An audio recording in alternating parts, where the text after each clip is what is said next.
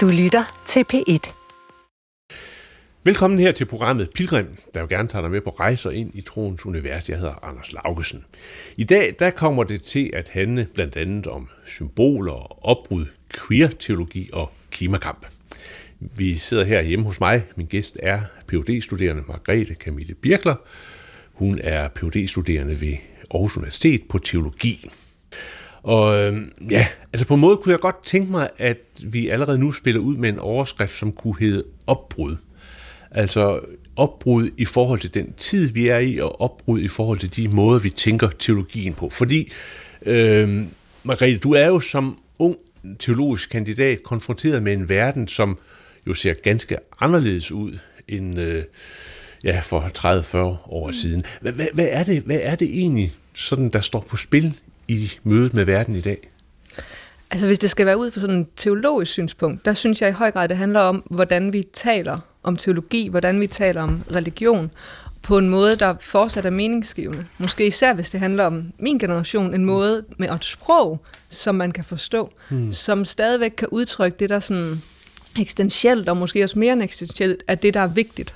At det, der kommer til en, og som går en til. Mm. At det, øhm, det, det skal vi kunne tale om, så det er forståeligt.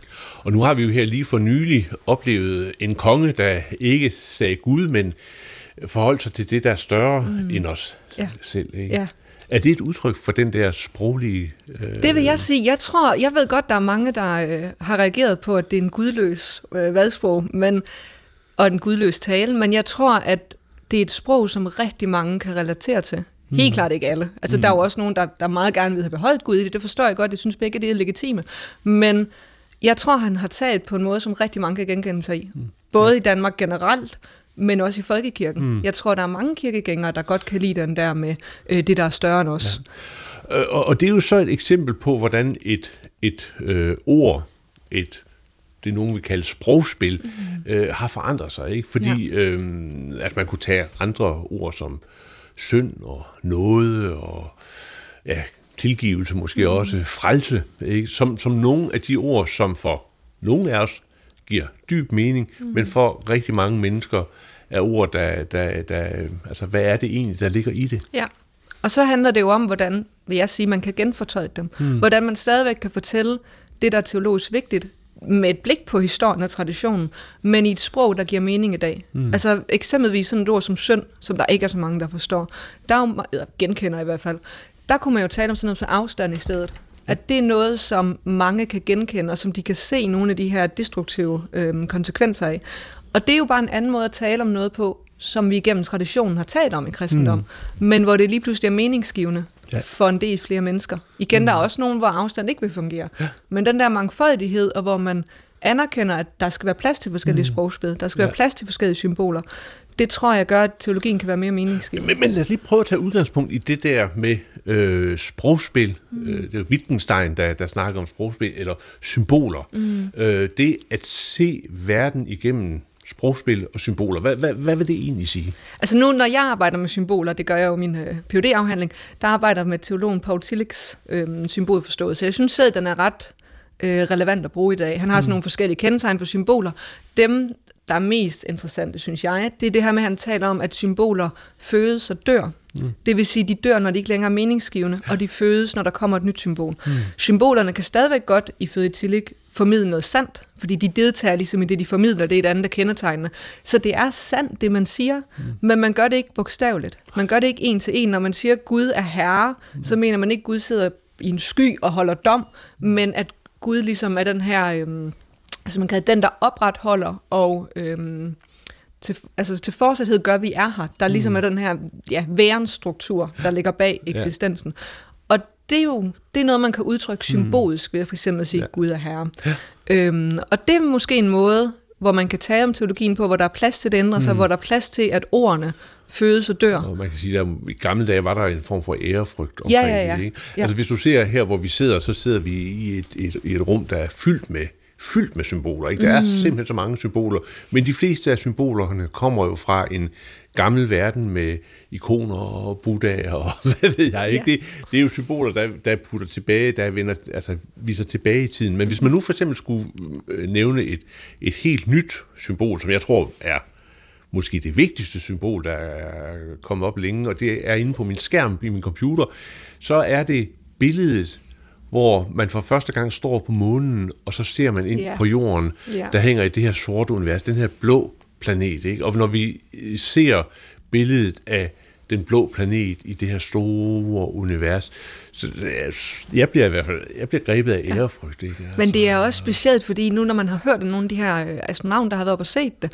at ja, man skulle tro, det der egentlig kom frem, selvfølgelig er frygt, men også i høj grad er, tænk hvad vi kan. Tænk, vi kan være herude i rummet Ja. og se ind på planeten. Mm. Men rigtig mange af dem, de oplever faktisk at se planeten som ufattelig skrøbelig. Ja. At det bare er den der lille blå planet ude i det store mørke rum.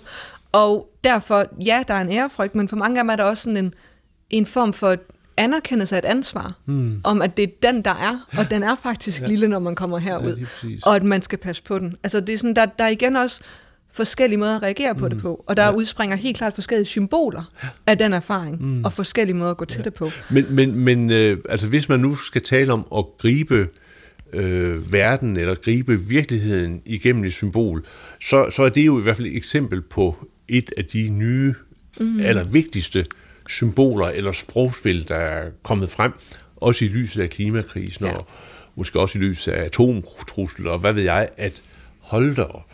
Ikke?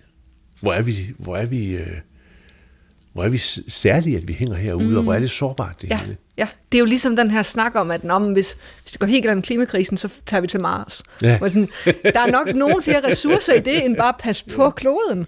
Ja. Altså, det, det er den der form for ja, Ja. agtpågivenhed. Men, men, men altså, hvis vi nu tager sådan et billede som det der med kloden, der, der hænger derude, så kan man jo sige, at i et, øh, et traditionelt traditionel kristen kosmologi, sådan går, går tilbage, så var kloden, den var centrum mm. i, øh, i øh, verden. Ikke?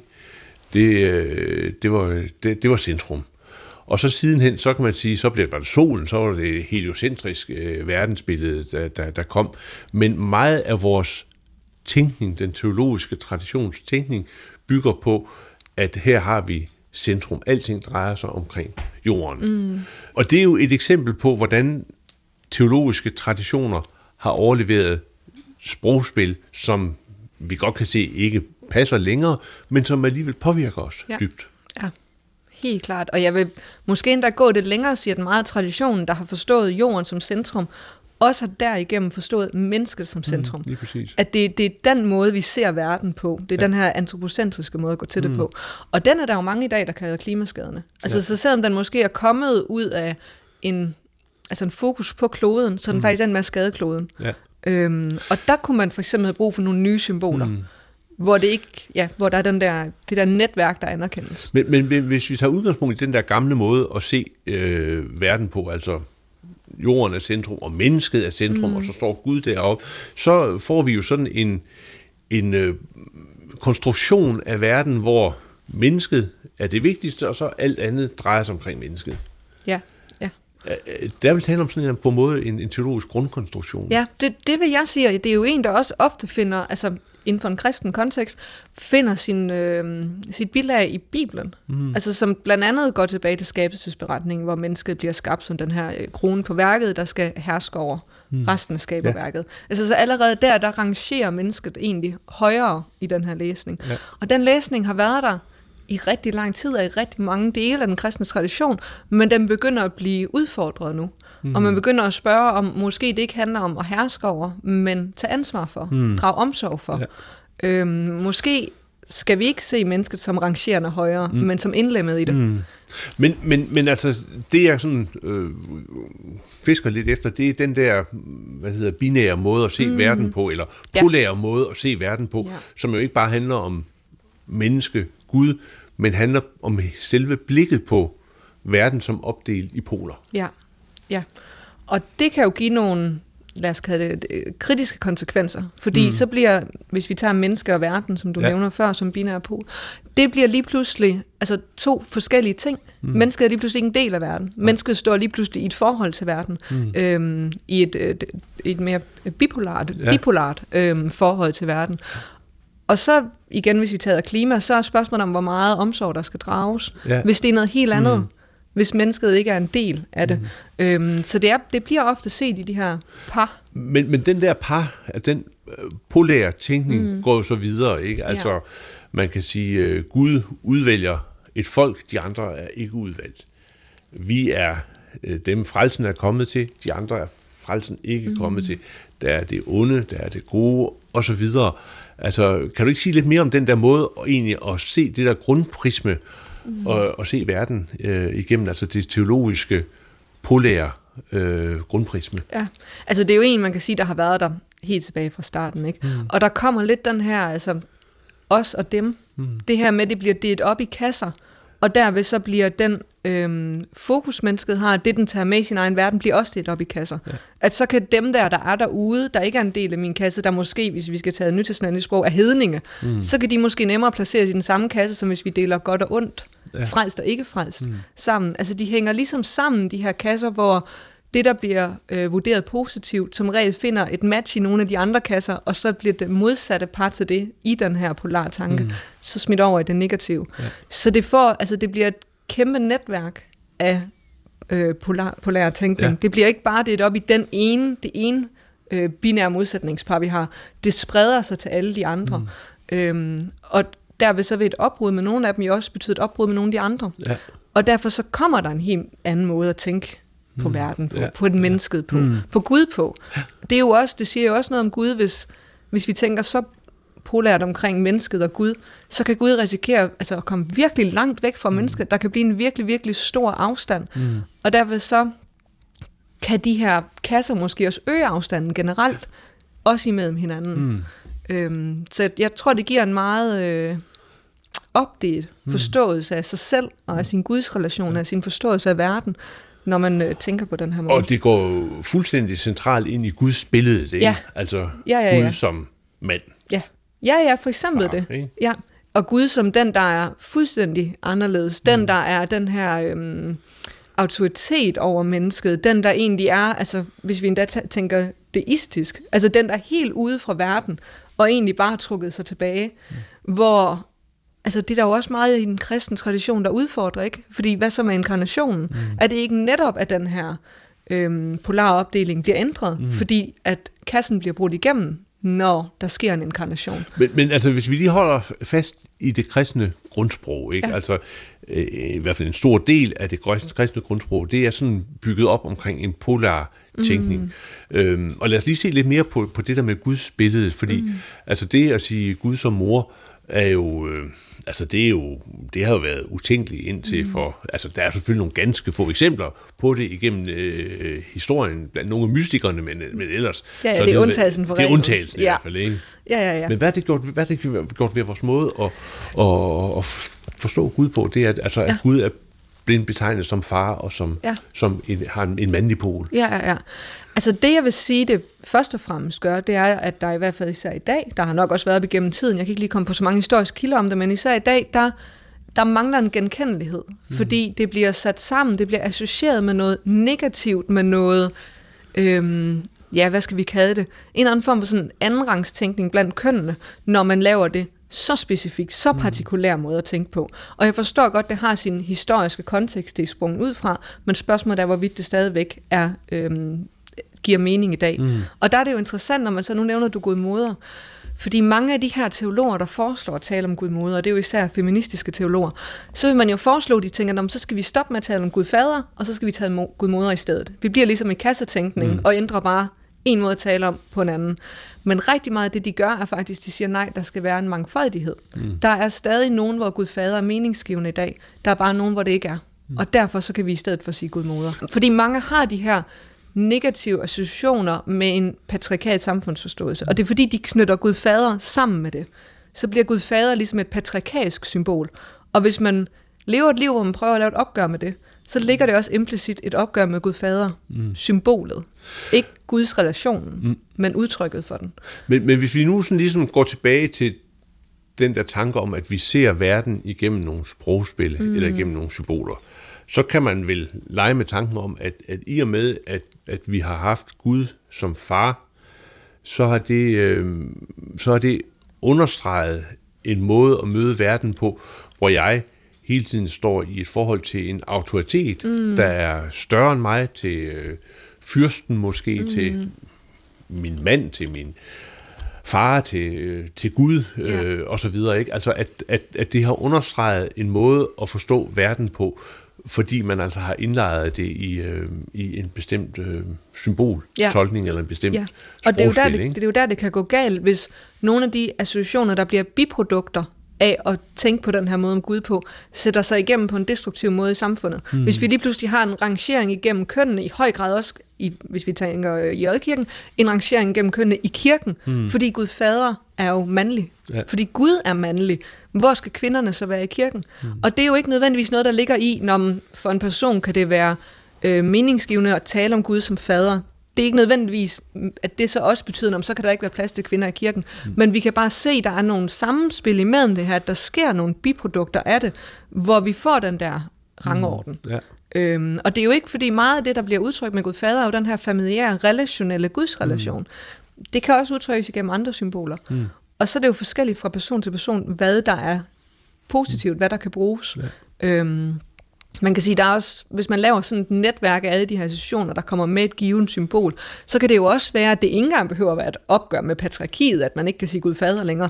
Det kan også være, at man bare har levet et liv, hvor det ikke er noget, der egentlig er noget, man forbinder med noget positivt, mm. er noget, man forbinder med en familiær relation. Mm. Og så, så kan det jo ikke virke på den måde. Skal man så bruge det symbol bare fordi andre gør det? Mm. Eller kan man bruge et, der er mere autentisk for en Ja, selv? Øhm, og det tror jeg, der er kommet en større plads til nu, Ja.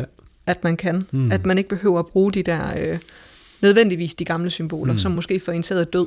Ja. Hvis vi skal Der, der, er i det hvert fald, der er i hvert fald et, et, et, et, et ulmende opbrud på vej, og jeg tror, jeg tror simpelthen ikke, man kan overvurdere betydningen af, at man har haft de der øh, meget polære mm. måder at, at, at gå ind i den religiøse verden på. Ja. Altså det har, det har virkelig, virkelig formet vores, øh, vores tænkning og vores møde med det, der er større end os selv, for nu at, For at bruge det. for nu at bruge, bruge kongens øh, Men det sætter udtryk, sig jo også igennem i det, der så ikke er større end os selv. Mm. For hvis vi tænker polært omkring det, der er større end os selv, hvordan tænker vi så ikke om det, der ikke er større end os Ja, selv? hvad tænker du på? At det sætter sig også igennem i menneskelivet. Ja. Ja. Ikke kun i sådan det religiøse, men mm. også den måde, vi går til verden på. Mm-hmm. Hvordan vi er der.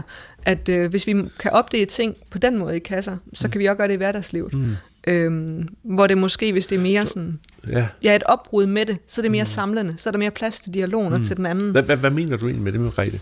Altså, kan du give nogle eksempler på det? På, Ja, på det der, det der den, den, den måde, det, den polære ja, verdens jeg tror bare, jeg beskuelse, tænker, den, at når den, man den spejler har- sig i det helt konkrete. Ja, når man har den der mere sådan polær måde at gå til det på. Mm.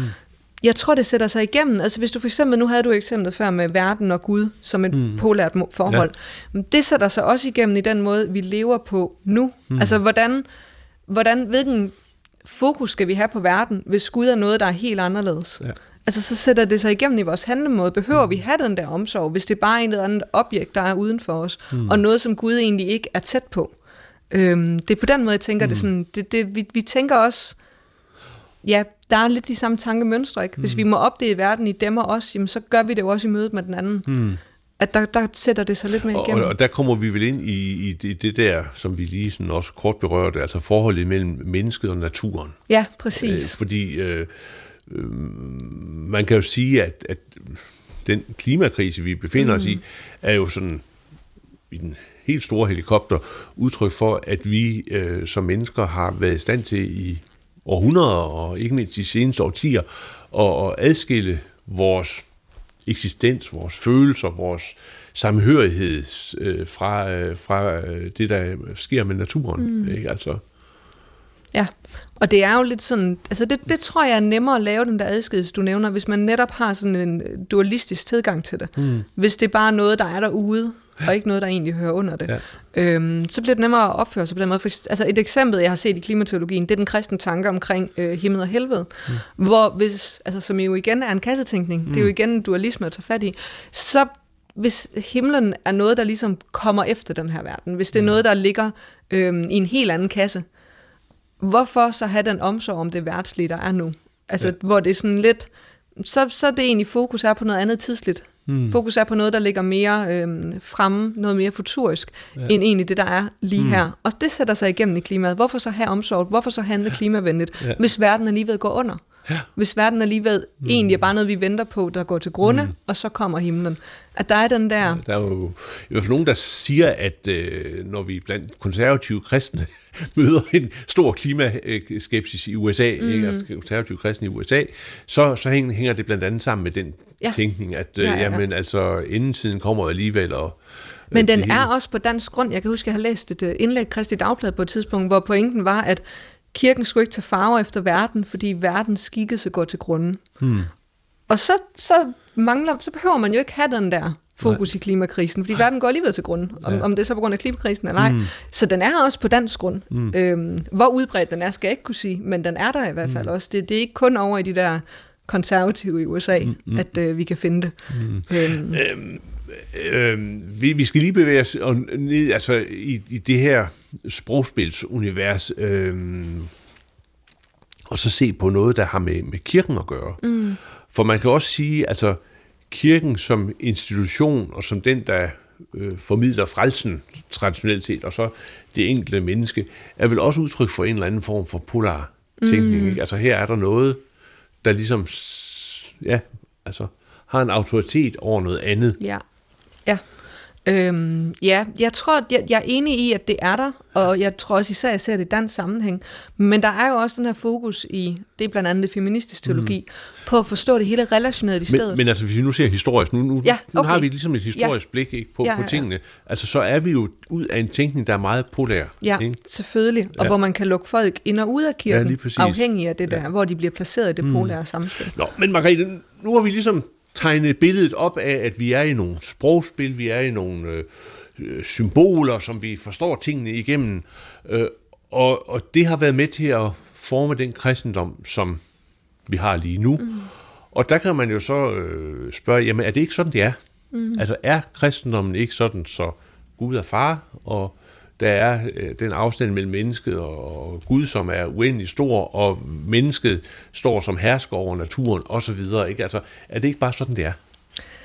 Det ved jeg har meget svært at sige ja til. Mm. Jeg vil sige, dels så har vi refleksioner i dag, der går imod det, og så kan man jo spørge, om er det så bare fordi, vi i dag ikke finder det meningsgivende. Mm. Men jeg vil sige, at op igennem traditionen finder vi jo også bud på det andet. Mm. Og vi finder også en forståelse af kristendommen i høj grad som noget, der udfordrer det, der egentlig bliver taget som det normative. Mm. Øhm, så du, der er helt klart e, øh, elementer af traditionen, der vil være helt enige i det, du siger, mm. men jeg vil også sige, at der er også elementer, der ikke er. Mm. Øhm, og jeg, jeg synes, den der mangfoldighed er vigtig at huske. Og der er det så, vi kommer ind på, på noget af det, du har beskæftiget med, som jeg sådan, synes jo er meget øh, interessant, nemlig queer-teologi. Ja. Fordi det er jo så et eksempel på, at, at her er der så måske noget, der alligevel bryder i nogle andre retninger. Mm, altså ja. queer-teologi. Ja. Queer, prøv lige forklare, hvad er queer? Ja, der er mange begrebsafklaringer, når man arbejder med queer-teologi. Øhm, queer er jo forstået oftest, hvis vi ikke lige kun er i teologi, men er generelt, så er det jo ikke normative seksualiteter og kønsidentiteter. Mm. Det vil sige, det er oftest alt det, der ikke er heteroseksuelt og eller ciskønnet. Altså så alt det, der ligger uden for det heteronormative, når vi kommer til køns- og seksualitet, øh. Når man bruger det i queer-teologi, mm. så bruger man naturligvis også den her meget konkrete levede forståelse af queer. Altså mm. det kommer det, at man tager mange queer menneskers erfaringer med ind. Mm. Grunden til, det er nemmere at sige queer, fordi det kan være lidt bredere end at sige LGBT+, eller hvad man, der er også noget, en forkortet hedder MOGAI. Altså det er lidt nemmere at sige queer, det er lidt bredere. Ja. Og man bruger selvfølgelig den her konkrete forståelse. Queer-teologi trækker meget på queer-teori, mm. men man forstår også queer generelt, men især i queer-teologien, som det grænseoverskridende, som det, der går imod det normative, det, der udfordrer status quo. Mm. Og der bruger meget queer-teologi det her til queer-begreb til at sige, at det har altid ligget i øh, kristendommen. Mm. Mange queer-teologer tager fat i inkarnationen, fordi den jo fordi den bryder ind og ændrer og det normative. Inkarnationen er... Inkarnationen øh, af, altså, det er Gud bliver Kristus, menneske. Ja, at Gud bliver menneske.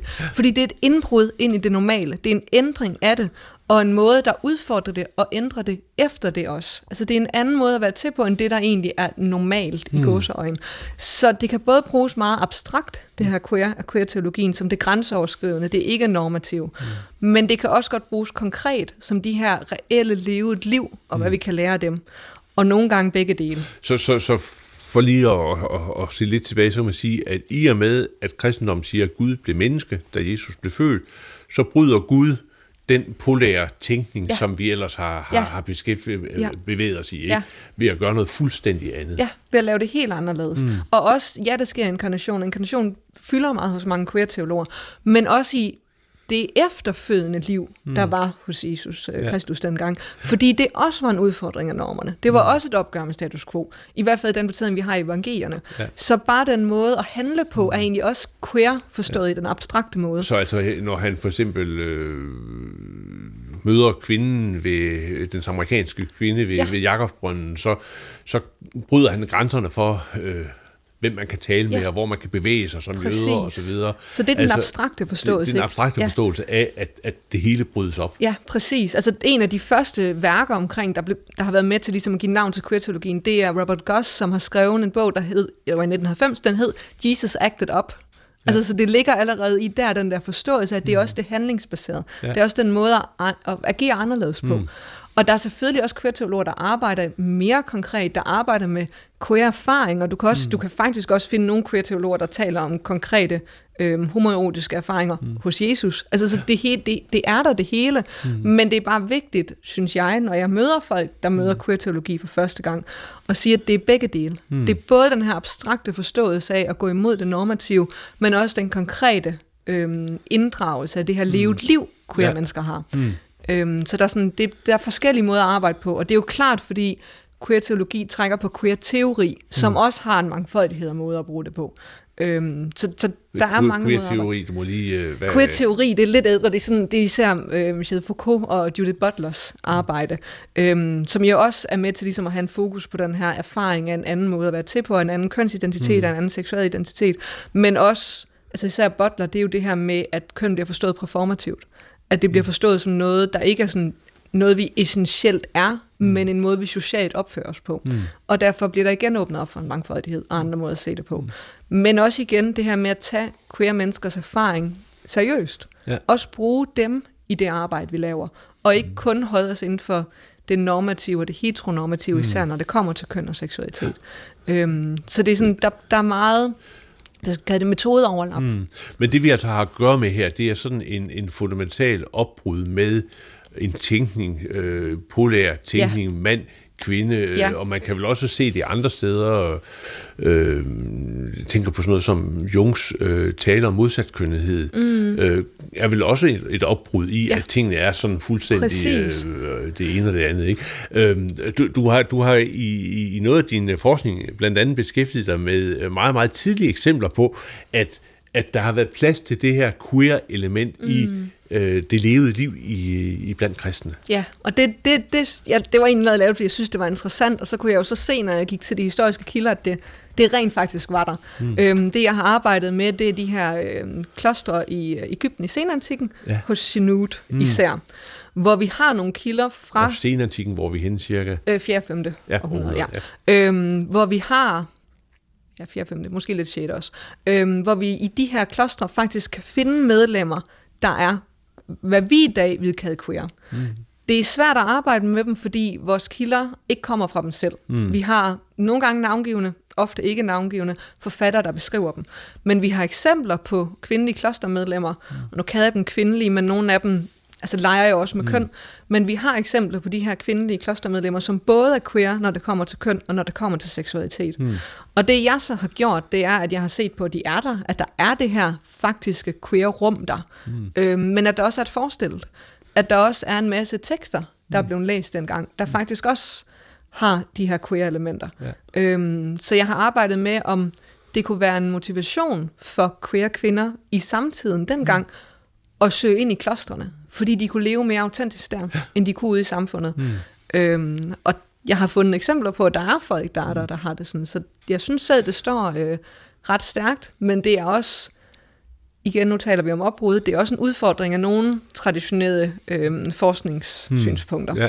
Øhm, så der ligger jo også en diskussion Og, i det. og, og man kan selvfølgelig også sige, altså øh, et, en mulig tolkning er, at jamen, det har så været det rum, der har været til at leve sin øh, anderledes Ja, seksualitet. Ikke? præcis. Men, men det andet, og, og jo mere øh, på en måde interessante rum, det er jo så der, hvor man går ind og kigger på, øh, hvad betyder det for vores tolkning af det med Gud? Altså er der også en, en anden måde at, at tolke det Ja. med Gud på. Og der var der jo øh, i, i, i tidligt nogle øh, eksempler på, på kvinder, som, som påtog sig blandt andet en autoritet, altså øh, kvindelige biskopper og kvindelige mm. profetinder osv., øh, som altså gik imod øh, den der ellers meget patriarkalske polære måde at, Ja. at, at forstå det ja. hele på. Ikke? Og det er super interessant, du siger det, fordi den der, den der polære tænkning, patriarkalske kan vi nok godt kalde den også, øhm, når det kommer til de her kvinder, der i klosterbevægelsen har fået en autoritet, selvom de har brudt med den, selvom mm. de også især i forhold til, hvordan de har gået klædt, har prøvet gentagende ja. gange at bryde med den, og faktisk ikke placerer sig i en af de her poler, så det vi ser fra de mandlige autoriteter i klostrene, det er, at de prøver at, for, at placere dem i det. Mm. Så ofte så finder vi i de her klosterskrifter, hvis der er en kvinde, der har meget autoritet, mm. så bliver hun beskrevet som en mand. Ja. Ikke nødvendigvis, fordi det er en kønsidentitet, Nej. men fordi det er der, autoriteten ligger. Ja. Så vi har et eksempel på hende her, øh, øh, Amasara, som møder nogle mænd, der ikke lever lige så meget efter de her forskrifter, som hun gør. Så siger hun, det er mig, der er manden. Det er jer, der er kvinderne. Ja. Og så bliver det lige pludselig den her polære forståelse af køn, der viser, hvem det er, der har autoritet mm. i situationen. Ja. Så selvom de prøver at bryde med den, og deres liv viser, at de bryder ja. med den, så bliver den ligesom mast ind alligevel. Hmm. på en eller anden måde. Og det, ja. det er lidt interessant, hvordan der er det her forsøg på at opretholde den, ja. og også et forsøg på at sprænge den samtidig. Ja, lige præcis. Det er, det er jo altså...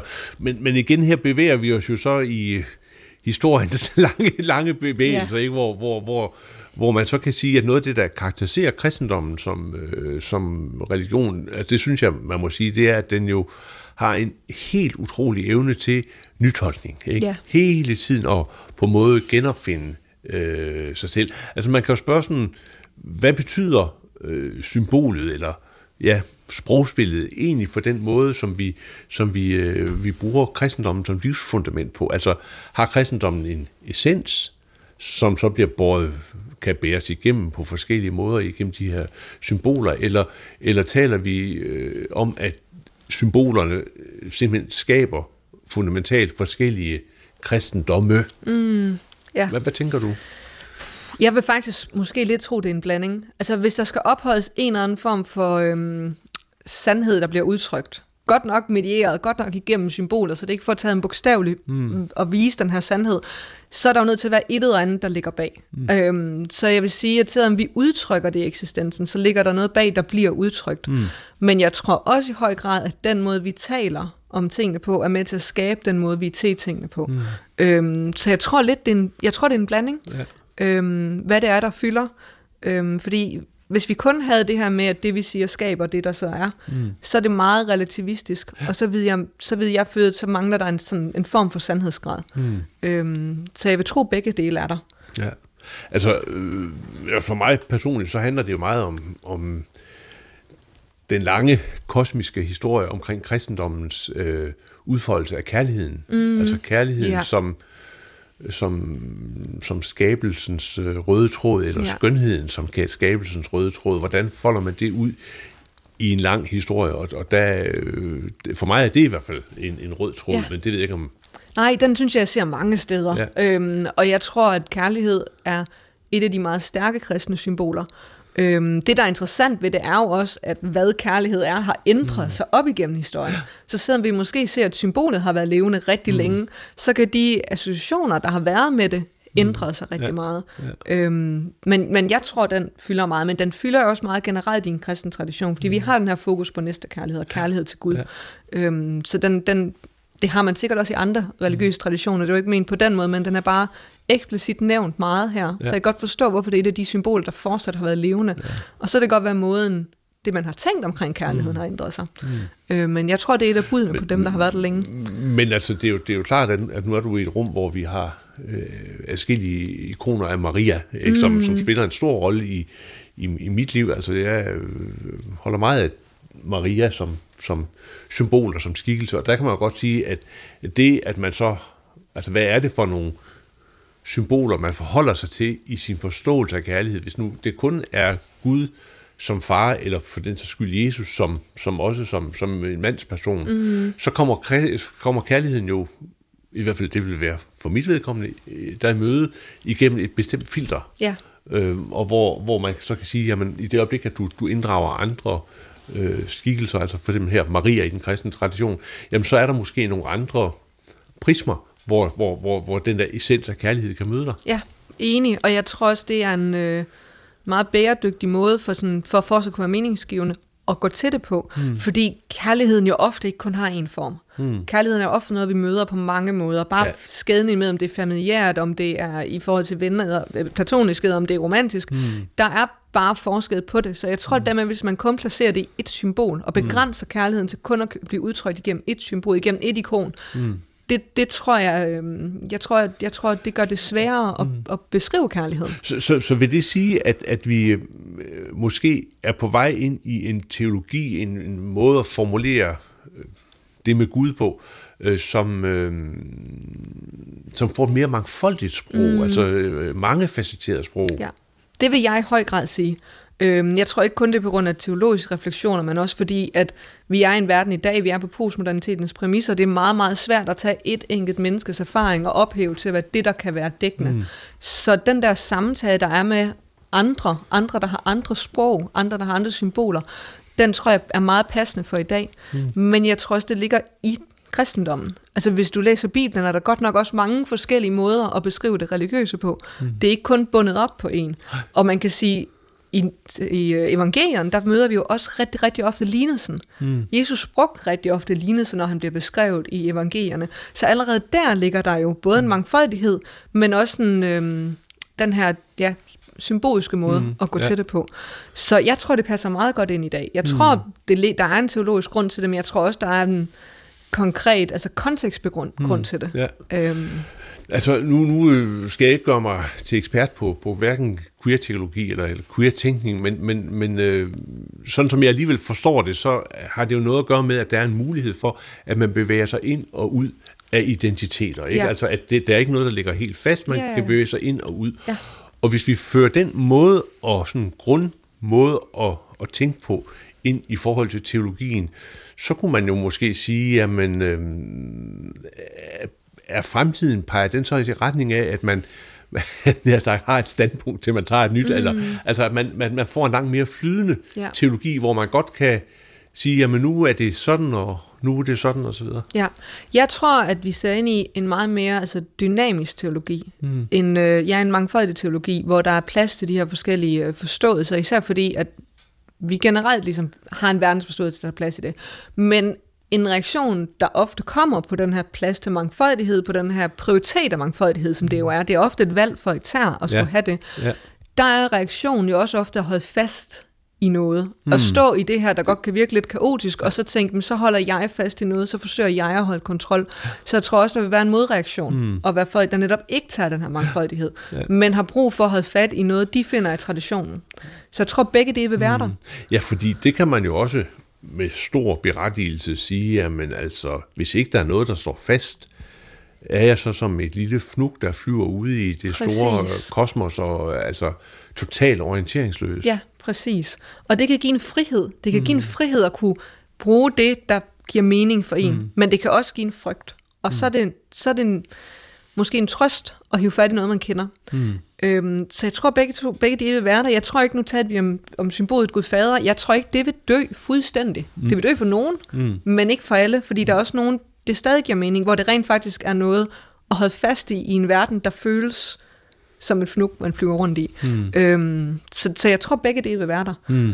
Øhm. Men, men det bliver jo en, måske en vanskelig øh, fremtid at, at holde en eller anden form for ja, hvad ved jeg, kirkelig orientering, mm. eller en mm. enhed, eller hvad vil det sige at være kristen, hvis det kan være hvad som helst. Ja. Altså, det, det, det er så ikke let. Det, og også i et møde med pluralitet, ja. hvor jeg tænker, at den religiøse pluralitet, vi møder i dag, der mm. er der også nogen, der har brug for at holde fast i en bestemt kristens holdning, mm. i stedet for at gå til det her meget, meget brede mm. religions, jo, religionsmøde.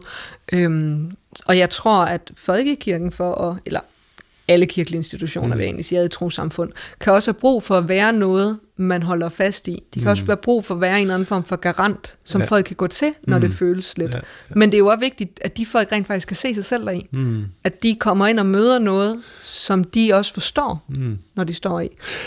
Margrethe, nu, nu befinder du dig sådan i en proces, hvor du altså beskæftiger dig med kan man kalde opbrud, ikke? Opbrud i måder at, at se på det med Gud mm. på. Hvordan, øh, hvordan orienterer du dig selv i det? Altså, hvordan, ja? Ja, jeg bruger meget, øh, jeg er meget inspireret af en, en øh, jeg ved ikke, om jeg skal kalde det metodeteori, det bliver kaldt meget, også dem, der har lavet det, som hedder intersektionalitet. Mm. Og intersektionalitet, det er en måde at gå til spørgsmålet på, på en kompleks måde, når det kommer til sociale kategorier. Mm. Det vil sige, man taler aldrig kun om køn. Mm. Man taler heller ikke kun om etnicitet, men mm. det hele. Mm. Og den måde, jeg prøver at bruge det på, det er, at når jeg skal sætte mig ind i noget, så prøver jeg at gøre det fra rigtig mange forskellige vinkler. Mm. Altså, så det er ikke nok for mig kun at sidde med feministisk teologi. Mm. Så tager jeg også Black Theology ind, så tager ja. jeg også øh, humanismen, som er mm. en, en gren af det, eller andre former for befrielsesteologier, eller queer-teologi. Mm. Altså prøver at, at have den der mangfoldighed i mit arbejde. Mm.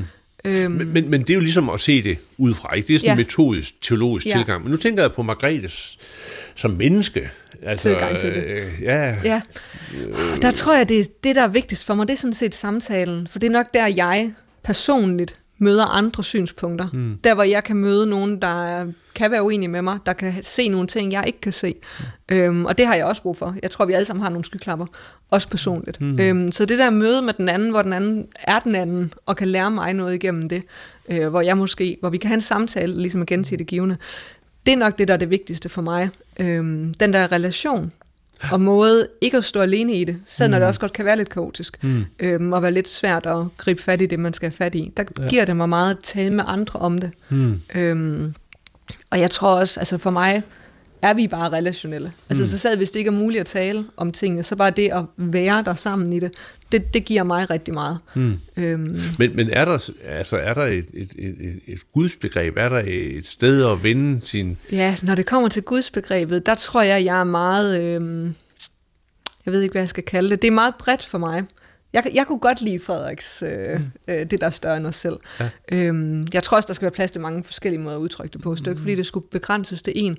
Men jeg går nok personligt længere og længere væk fra de her personsborgende gudsbegreber. Mm. Øhm, for mig er for eksempel sådan, som kærlighed et meget meningsgivende begreb, ja. hvor sådan noget som Gud fader og Gud moder, det, det tror jeg for mig personligt ikke er noget, der vækker super meget genklang. Mm.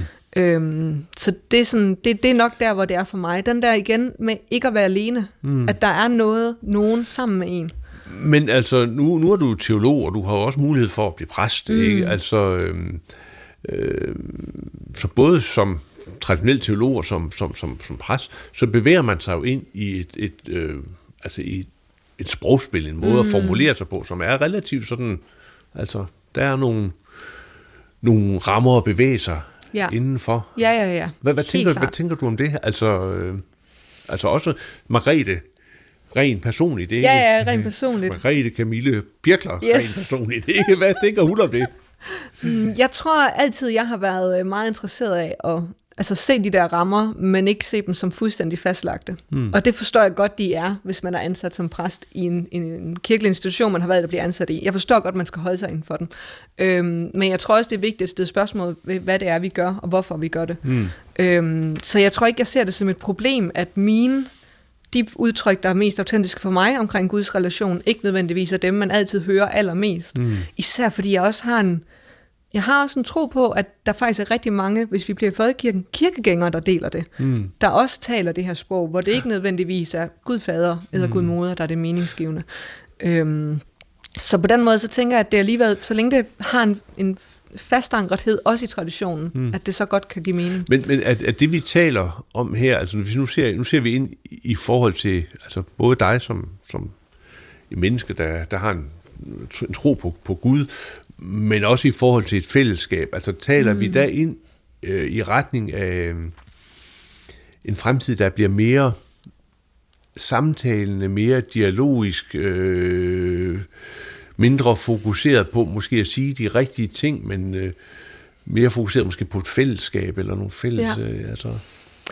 Altså det vil jeg tro, jeg vil også håbe det. Altså mm. for mig er det mere bæredygtigt at gøre det på den måde. Det er jo mm. ikke, igen ikke alle, der er enige i det. Mm. Men jeg tror, den der plads til rummeligheden, mm. nu hvor vi taler om folkekirke, øhm, det, det tror jeg giver noget, og mm. gør, at der måske også kan være flere, der kan finde plads i en kirkelig mm. institution, hvis det er der, de føler, deres tro er mm. udtrykt. Ja. Der er jo også nogen, der bare ikke føler den udtrykt i en kirke. Mm. Øhm, så den der, ja, pladsen til andre, som du nævner, mm. den tror jeg er ret vigtig. Ja. Især fordi vi også står i en situation med pluralitet. Man mm. kan bare gå i en anden kirke. Ja. Så hvis ikke der er plads til en, så gør man det. Mm. Så er det måske en god idé, at vi taler om, hvem der er kirken, mm. hvem der er plads til her. Mm.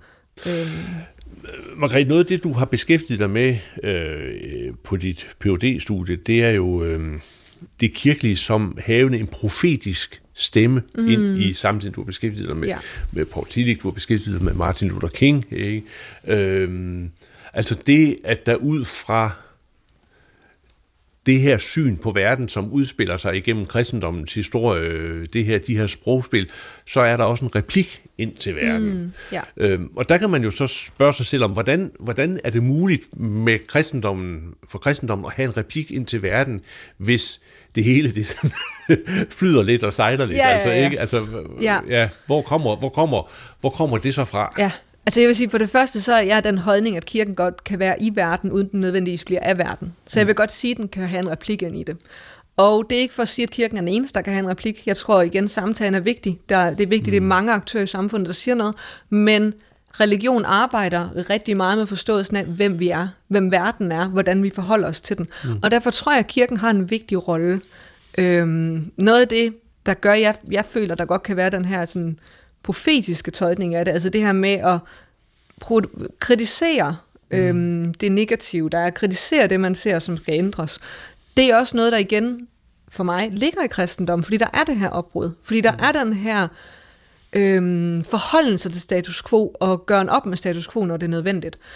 Så er må, spørgsmålet, hvordan vi gør det. Mm. Altså, der er mange måder at gøre det på. Hvor for eksempel mit arbejde med øh, Martin Luther King Jr. har vist det her med, at det kan sagtens gøres igennem demonstrationer og ikke vold. Øhm, der er den her tanke ved en King-forsker, der hedder Montague Williams, som jeg meget, jeg synes, det var meget inspirerende, da jeg hørte mm. ham fortælle om det til en konference, fordi han taler om det, han kalder for æstetisk modstand. Mm. Og det igen, altså det er jo ikke, det er jo bare det er en demonstration. Det er ikke voldeligt, det er ikke øhm, sådan virkelig, virkelig, hvad skal vi kalde det, det er ikke at sætte sig ned og lukke en vej fuldstændig af, det kan det godt være, mm. men det er mere det her med, hvordan kan vi vise en fokus på det, vi mener, der skal ændres, hvordan kan den profetiske stemme ligesom komme igennem. Mm. Og et af de eksempler, han giver, det var, at han var i uh, Ferguson, hvor Michael Brown blev myrdet i 2014, og så var de der, hvor han blev skudt og holdt nadver mm. øh, derude. Han var afsted med nogle, øh, nogle yngre kirkegængere, og så spurgte en af kirkegængerne, om de måtte have noget nadvervin ude på vejen, fordi der, hvor Michael Brown blev skudt, der har de faktisk de ikke bare vasket blodet væk, mm. de har faktisk fjernet cementen og lagt noget nyt i. Mm. Øhm, så man kan overhovedet ikke se det. Og hun vil ligesom gerne vise det. Øhm, og det virker jo ikke ret stort at spille noget nadvervin, men det havde jo en kæmpe vægt i den situation. Mm. Og det er sådan noget, jeg mener, der kan godt være en eller anden form for profetisk handling, mm. der er båret noget kristent. Ja. Øhm, og det, det føler jeg er noget, der ligger i religion, der ligger i kristendommen. Mm.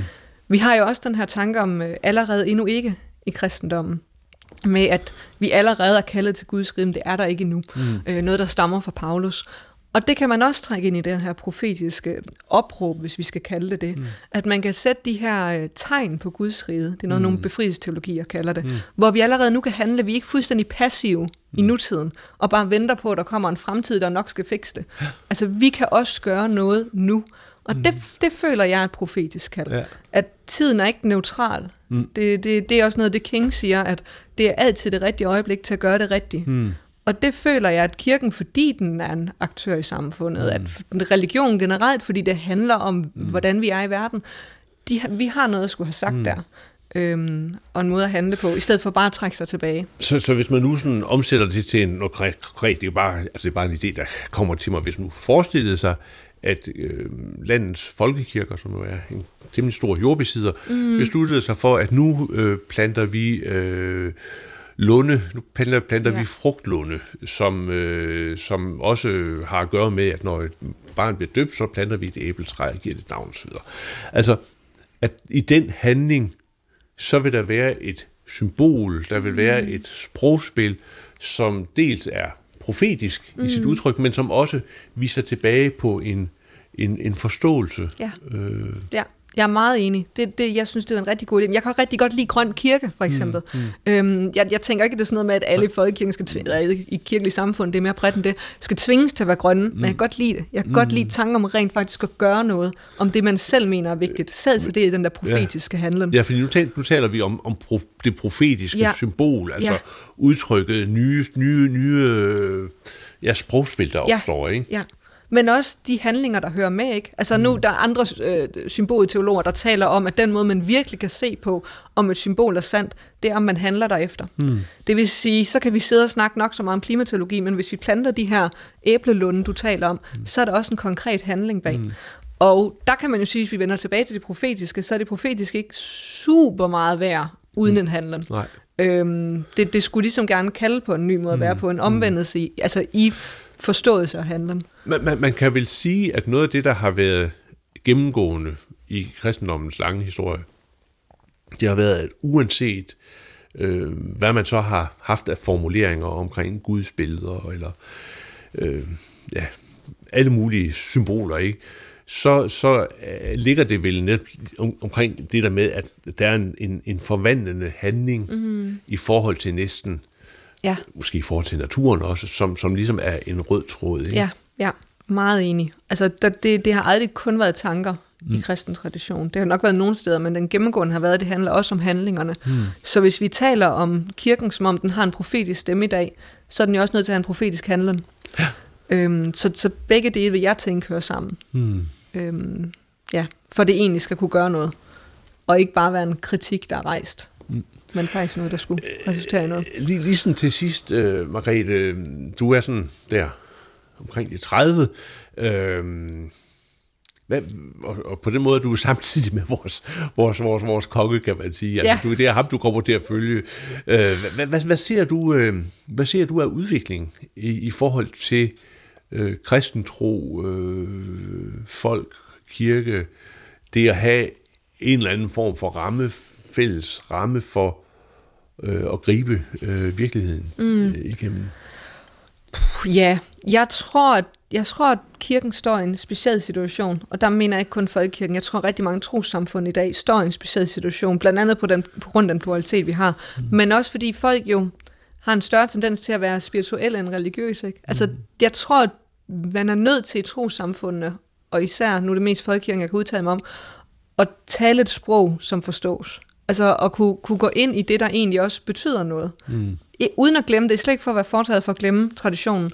Men jeg tror godt, at det, hvis man bare når Frederik siger, nu nævner du ham selv, siger, at det der er større end os, og så bare fuldstændig affærdigt det, og siger, at det er ikke autentisk udtryk, det kan vi ikke bruge i vores kirke, derfor skal kongen ændre sig for at kunne passe ind, for at kunne være folkekirkens overhoved, som man for mm. eksempel siger, så tror jeg, man kommer til at lukke rigtig mange mennesker ude. Og det kan man jo så vælge, om man gør eller ej. Altså, man må jo have det syn på kirken, man nu har, men jeg tror, det kunne... Jeg ved i hvert fald håbe, at det var en mere åben kirke, mm. hvor der er plads til de her mange øhm, symboler for det mm. religiøse, hvor der er plads til at beskrive sin gudsforhold på den måde, der er sandt for en selv, mm. og ikke nødvendigvis den, man får at vide, man skal bruge. Mm. Øhm, så det vil jeg håbe. Og jeg tror, blandt folk i min generation, at en af de ting, der fylder rigtig meget, er klimaet. Mm. Altså, så jeg tror, det er en god måde at gøre det på. Det skal igen ikke være fuldstændig, øhm, vil jeg sige, fuldstændig altså omfavnende, kun at være klima. Mm. Fordi der synes jeg, det var også noget, Ole Jensen sagde, så går der sådan en gudstjenestepluralisme tabt. Hvis vi siger, at det er øh, kristen, nu har han jo Løstrup inspireret, at det er kristen etik, der byder at handle klimavenligt, så kan man rigtig hurtigt sige, at der er nogle mennesker, der ikke er kristne, bare fordi de ikke handler klimavenligt. Mm. Det synes jeg også er negativt. Altså det er ikke for at sige, til, sige at det kun skal handle om klima, mm. men jeg tror, at det er en stor del af den samtale, der er lige nu. Mm. Og jeg tror, at det kan få rigtig mange til at føle, at der bliver talt om noget, der faktisk betyder virkelig meget for dem, hvis man teologisk formår også at reflektere over klimaet. Mm.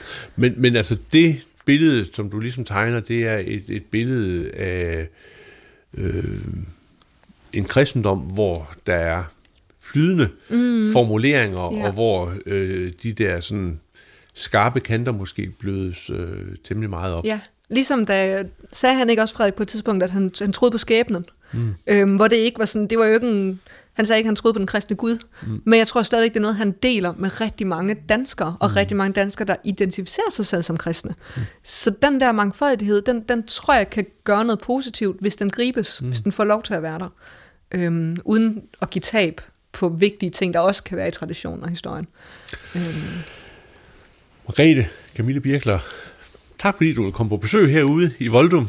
Øhm, gæsten i dag, det var altså øh, Margrethe Camille Birkler, som er phd studerende på Aarhus Universitet på teologi. Øhm, her er det mig, Anders Laugesen, der siger tak, fordi du lyttede med. Vi er tilbage igen om en uges tid, så forhåbentlig på genhør. Gå på opdagelse i alle DR's podcast og radioprogrammer. I appen DR Lyd.